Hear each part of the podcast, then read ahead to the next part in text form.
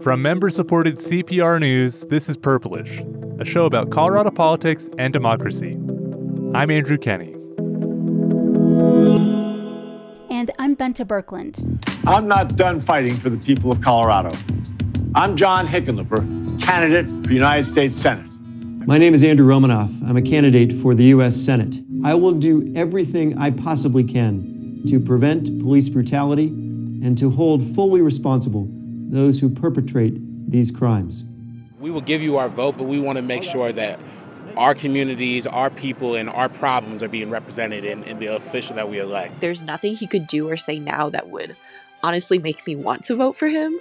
I'm just so torn that I my conscience doesn't want me to vote for either candidate.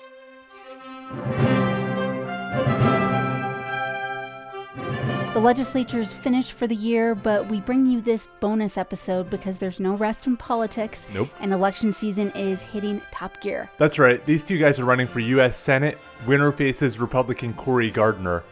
Now, what really strikes me is these two guys have been around Colorado politics for decades now, the both of them. And they've held political office during a recession and recovery uh, through a period of time when Colorado really flipped from red to Purplish. It's the name of the show. and they're competing for one of the state's most powerful elected roles at a time of major upheaval. It's a hmm. presidential election year with Donald Trump at the top of the ticket, and Democrats are hoping for a blue wave. The country is still grappling with a global pandemic and dealing with a tectonic shift on issues of policing and racial justice. So, if you've been skimming the news, you probably know this. Hickenlooper is a centrist kind of an establishment Democrat. He's got a name that everyone, at least in this state, probably knows. He was the mayor of Denver. He was a two term governor. Uh, you might remember he was a presidential candidate for a hot minute. And now he's kind of the choice of national Democrats. I almost look at him like the Joe Biden of this race. Yes, he was recruited by the National Party to enter what was a crowded field. Then we've got Andrew Romanoff. He's not nearly as well known, but he does have his own long history in the state. He was Speaker of the State House and was very prominent in that role. Mm-hmm. That was more than a decade ago. And then he has unsuccessfully run for Congress twice. So we wanted to go a little bit deeper than that. We wanted to ask how exactly we got to the point that we had these two particular guys what does it say about Colorado's electorate? And more importantly, what's on voters' minds as we enter this final stretch before the primary on June 30th?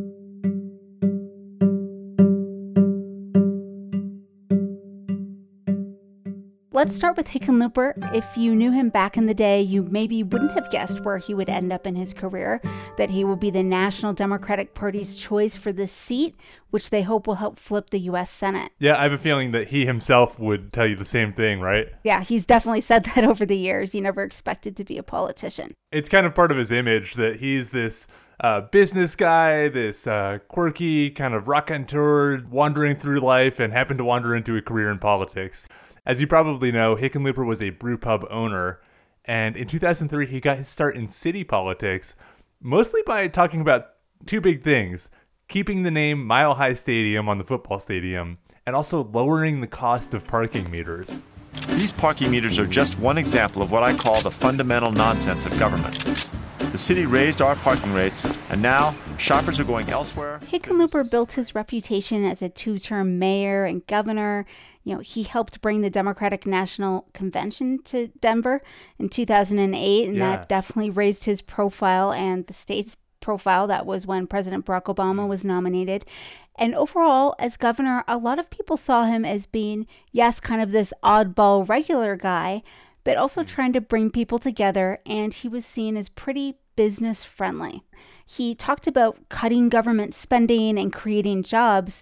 That doesn't sound a lot like a Democrat running in 2020. And as governor, he signed major legislation that pleased the left, for instance, bills to expand background checks on gun purchases and ban the sale of high capacity magazines. But then he also supported things that really made the left unhappy. Hmm. especially because he opposed an outright ban on fracking. And his administration sued local communities that tried to do that. Uh, I talked to 31 year old Catherine Newell. She's from Highlands Ranch and she's unaffiliated and plans to vote in the Democratic primary, but she is very far to the left. That's how she describes herself. And she said she's leaning against Hickenlooper largely due to his stance on fracking and the environment. I lost so much respect after he pretended to drink fracking fluid years ago, which was just horrible in general and horrible for our environment. His stance on the environment is something that people my age group and younger especially are livid about. That kind of illustrates the beginning of this dynamic where he was incredibly popular, well reviewed by voters, but you start to see these divides, especially from environmentalists and progressives over the years. And that, that does kind of come to a head starting, especially in the Senate campaign that he's in now. But at the same time, he was the governor of Colorado just through these years of incredible growth, when the state was really in the spotlight as a destination for all these highly educated people to move to. The economy was roaring. Uh, so this is a guy entering this election that just a ton of people really know. Yes, and that's why National Democrats really wanted him to enter this race, hoping that he could attract a lot of voters like Jennifer Riley. She lives in the northwest part of the state, and Craig, she's a registered Democrat, and she says she's backing Hickenlooper. She considers herself more liberal than Hickenlooper, but does think he'll get a wide base of support. I'm okay with moderate. I'm okay with compromise. But even though Riley is sticking with Hickenlooper, she doesn't think he's run a great race so far. And she's especially disappointed with how he handled an ethics investigation. Yeah, it's not surprising to hear a voter upset with how he handled that ethics case. This was the Independent Ethics Commission. Hickenlooper faced complaints from his time as governor that he had potentially broken the state's rules on accepting gifts as a public official. And it was supposed to be settled months ago, right? But because mm-hmm. of the mm-hmm. pandemic, the hearing was delayed until June. Even though Hickenlooper had agreed to show up at an earlier hearing, he apparently really didn't want to testify virtually and tried everything in the book to get out of doing it, including defying a subpoena. But in the end, they forced him to. He shows up and it, it just created a whole news cycle talking about John Hickenlooper flying on billionaires' planes and and resisting an ethics commission. The voter we just heard from Jennifer Riley, her husband was going to vote for Hickenlooper and then backtracked after all that. And now he's huh. coming around to the idea again. But he said he was upset with the ethics violation, but even more upset with how it was handled. And so he's kind of leaning again towards Hickenlooper, but it definitely ha- made him take a second look at the whole situation. And, and, and Hickenlooper's really pushing this argument that he is the most electable person in November and the guy who will get the most done and be Senator Gardner, and I'm hearing that from other Democrats, even though they're concerned with how the campaign's gone they still think he has the best chance. That's funny. It it really does remind me again of how things have played out for Biden, which is he started as that middle of the road centrist candidate that a lot of people seem to get behind as the best electable shot to beat the other guy and then voters kind of drifted away, didn't like his performance in the campaign, flirted with all these other candidates before eventually coming back. But we'll have to see if that same dynamic really does play out in Colorado as well. Yeah, and I think, you know, you mentioned this, Andy, but Hickenlooper has a long track record in the state, and by and large, people like him. And so that goes a very long way, even if there's a few pretty rough re- weeks in a campaign. And Hickenlooper has been really pushing this argument that he is the most electable person this November and the person that will get the most done in Washington. Well, that would be simple enough, but there is, in fact, another guy in the race who is arguing he is just as electable, and he has come really strongly against Hickenlooper, Andrew Romanoff. Let's get to him next.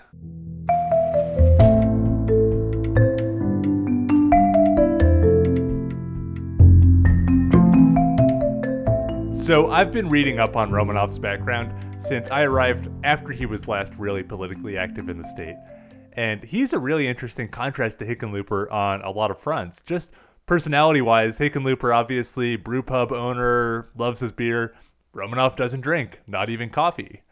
And then career wise, whereas Hickenlooper came to politics pretty late in life, Romanoff, he started really young. And I wasn't even at the State House when he started. That was back in 2001. He was huh. just in his 30s. And it didn't take him long to become the Speaker of the House. It happened relatively quickly. He was a rising star. They, in the old newspaper articles, they talk about the Eagle Scout of the House and uh, kind of this golden boy persona where he was quickly ascending. But this was uh, also at a time when Colorado politics, like we mentioned at the top of the show, were a lot more red. So I was talking with a woman named Jessica Zender. She's a progressive activist with Indivisible Denver now, but she was actually on legislative staff back then. And she explained how Romanoff was not quite the full on progressive that he was today. He was still seen as very progressive for the time. You know, like he was seen as a pretty progressive Democrat, um, relatively speaking, I think. But I was, I mean, personally, I was really angry about the about the immigration, the anti-immigration stuff. And so that really what I got a very bad taste in my mouth about him even though that happened in 2006, this is still a major thing that hurts his progressive credentials. In some ways, it haunts Romanoff with some Democrats, especially the Latino community. And as Speaker, he oversaw the passage of this bill that was meant to make Colorado's immigration laws the toughest in the nation. This was at a time when anti-immigration sentiment was was really everywhere in the US, especially in US politics. What struck me was this is a time when Democrats actually controlled, you know, again, they were just coming back to power, but they controlled both houses. But the Republican governor said, hey, you guys better pass this immigration bill or we're going to do something worse at the ballot box. And so uh, Democrats kind of rolled with it and passed the bill. Romanoff since apologized for that, but clearly there's some lingering distrust Yes, I've talked to quite a few voters who don't feel like he's done enough at all in the following years to kind of make up for that. But Romanoff today is still the choice for some really dedicated liberals and progressives. So, mm-hmm. uh, how did we get here? Well, this is actually not Romanoff's first time running against the mainstream candidate of his own party. If you look back to 2010, he took on Michael Bennet in the primary for the other U.S. Senate seat. Bennet had just been appointed you know, some months earlier to that seat and now was running for reelection and was, was obviously had a lot of national support. Just like now, Romanoff ran on this progressive ideology and criticized his own party. And if you listen to one of the speeches he gave in 2010, here he is talking about the Deepwater Horizon oil spill. He laid out the blueprint that he's still following a decade later. It is the result, in part, of an even bigger slick of oil money that our own party has done little or nothing to clean up. The same flood, the same flood of corporate cash washed away our hopes for a public option, drowned discussion of a single payer health plan, and watered down the reforms we need, we still need on Wall Street. And too many politicians complicit in their silence, surrendered without a fight. But his push for single payer health care and campaign finance reform back in 2010 didn't work. Yeah, ultimately, he lost, obviously. He's not senator today. And then he ran again against Mike Coffman, the Republican congressman, in 2014 in the general election. Didn't win that one either. So this is Romanoff's third attempt at federal office with his progressive platform. And maybe it'll end up being a test of how blue, how liberal, how revved up Colorado progressives really are right now. Uh, I heard from another activist, also with Indivisible Denver, Tanya Van Pelt, who thinks that with Hickenlooper's missteps, with the way that progressives have won some lower offices in Colorado, folks like Julie Gonzalez have made a big splash in the legislature. Van Pelt thinks maybe this could be the year for once reality is a little better. Um, it's interesting. I feel that a lot of us not we're not resigned because we've had some victories like jason crow you know where we've actively actually gotten the candidate in office. And so i think we were a little more empowered uh, and hopeful. Hickenlooper's campaign and others are quick to point out you have not won a race in years but Hickenlooper has won statewide twice, and Hickenlooper has raised quite a bit more money. Right, so that's turned out to be the central argument between these guys is who's electable and who's not and what does electability mean. But there's also another factor. Both of these candidates have found themselves trying to explain why they as two white men are the right choice in a moment where not just liberals but a lot of Americans are talking about racial inequity and a lack of representation, especially in power. Absolutely. And this Senate race early on was very diverse. Most of the candidates in the race were women. There were people of color, members of the LGBTQ community. I talked to one voter who said millennials, especially she thinks, herself included, aren't excited to vote for either of these two men or Joe Biden. And she said, of the candidates, her phrase was, they are male, pale, and stale.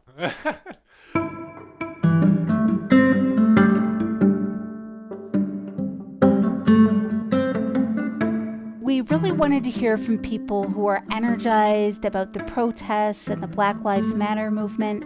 And our colleague, reporter Hayley Sanchez, has been asking people out at the protests if and how this moment might reshape November and beyond. Hayley, thank you for joining us. Thanks for having me. So, what were you hoping to learn as you went out to these protests? I really wanted to know if this momentum behind the protests would translate into votes, particularly for Black and African American voters. So, what did you find out? Well, I talked to a lot of young voters there, and I learned that the Senate race in Colorado wasn't really what they were focused on at that moment. But that isn't to say they didn't think it wasn't important, but almost everyone I spoke to told me they can't put all of their faith in our political system. Some see community organizing as more effective. And one woman I met was Kaylu Johnson. She says she pays attention to who's on her ballot and votes, basically because of the history behind black and African American suffrage in America, but she's still really discouraged. They don't, you know, they do what they do with that. That's why I'm like, I'm not really hopeful on politicians because they're going to do what they want to do at the end of the day. It takes some extreme for somebody to almost get killed or somebody to get killed. The last thing that ever went in our favor was when the civil rights movement with Martin Luther King, when they signed the bill for us to live life, I guess you want to say, and that's still ain't working. We still getting shot, so it's hard to believe politics. Yeah, it's been interesting to see that there's not necessarily a distinct political presence at those movements. I know that in the times I've gone, I have not seen the campaigns, at least not the Senate primary campaigns, present, right? That's true for me too. I didn't see anybody from the Senate, from Romanoff or Hickenlooper's campaign there. Although the two candidates said they personally have been to protests. Whether or not their campaigns are registering voters, I don't I don't know. But you talked to some political experts, Hayley, and what did they say? Yeah, I talked to Hahrie Han, and she's a political scientist at Johns Hopkins University. She studies social movements and political participation, and she says it's not all about voting. Sometimes these movements also change public opinion, especially in moderate white voters. So, one example that she gave me was the Voting Rights Act during the Civil Rights Movement, where thousands marched in Selma and they were brutally beaten by police. And when people saw this on TV, it sort of triggered this wave of support from moderate white voters. Hmm. Another point that she made is that progress really depends on strong leadership within the movement, but those leaders then have to act as a voice for all the supporters of the movement to political leaders. We definitely saw that this year with Colorado's passage of a sweeping police reform bill that cleared the legislature overwhelmingly with only 14 no votes out of 100 lawmakers.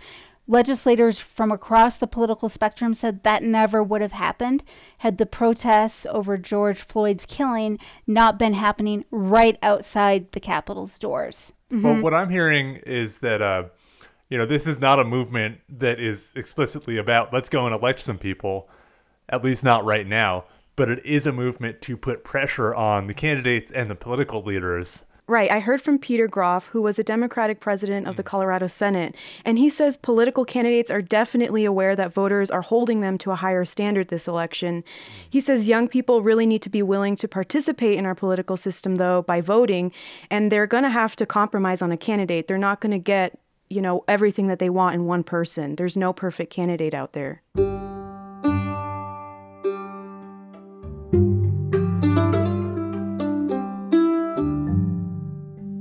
Okay, we need to do our last wait what. Uh, I think I'll take this week's wait what.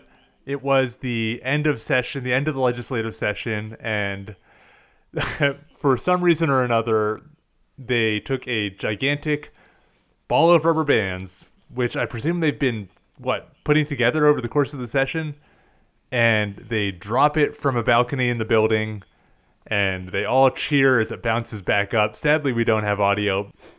have you seen this in the past? Yes. So I was in the House, and someone tweeted out a picture of the rubber band ball from the Senate, and my reaction was, "Wait, what? They are doing that this session because that's something they do every year and it's always this big thing and we all stand around the the rotunda balcony and it's kind of like this celebratory hey session's over. Um, but i was in the house and i was like wait this actually happened this year? I, I totally missed it. So um, it did happen apparently but the end of session was much more subdued than it normally is and the building was pretty quiet. So it is something they always do. Uh, not too subdued for a giant rubber band ball so Hayley, as somebody who doesn't cover the state house, any theories on what's going on there? I really don't. I saw a lot of comments on Twitter about only in Colorado was this before or after marijuana legislation, so I'm very curious. it was before, and according to Marianne Goodland, a reporter with Colorado Politics, she pointed out that they used to drop it from much higher, and uh, you know the adults in the room got a little concerned they were going to break the light fixtures. That's true. I remember it was really high. The only kind of rubber band ball ish thing in the house was some people threw some paper airplanes on the house floor. And then the speaker said, Don't throw paper airplanes. So that, that was kind of the end of that. Purplish is a production of member supported Colorado Public Radio. Learn about becoming a member and join today at CPR.org. I'm Andrew Kenney with my colleagues Bente Birkeland and Hayley Sanchez. This episode was edited by Rachel Estabrook, who's also our executive producer. It was produced by Shane Rumsey. CPR's head of audio innovations is Brad Turner, who also composed our theme music.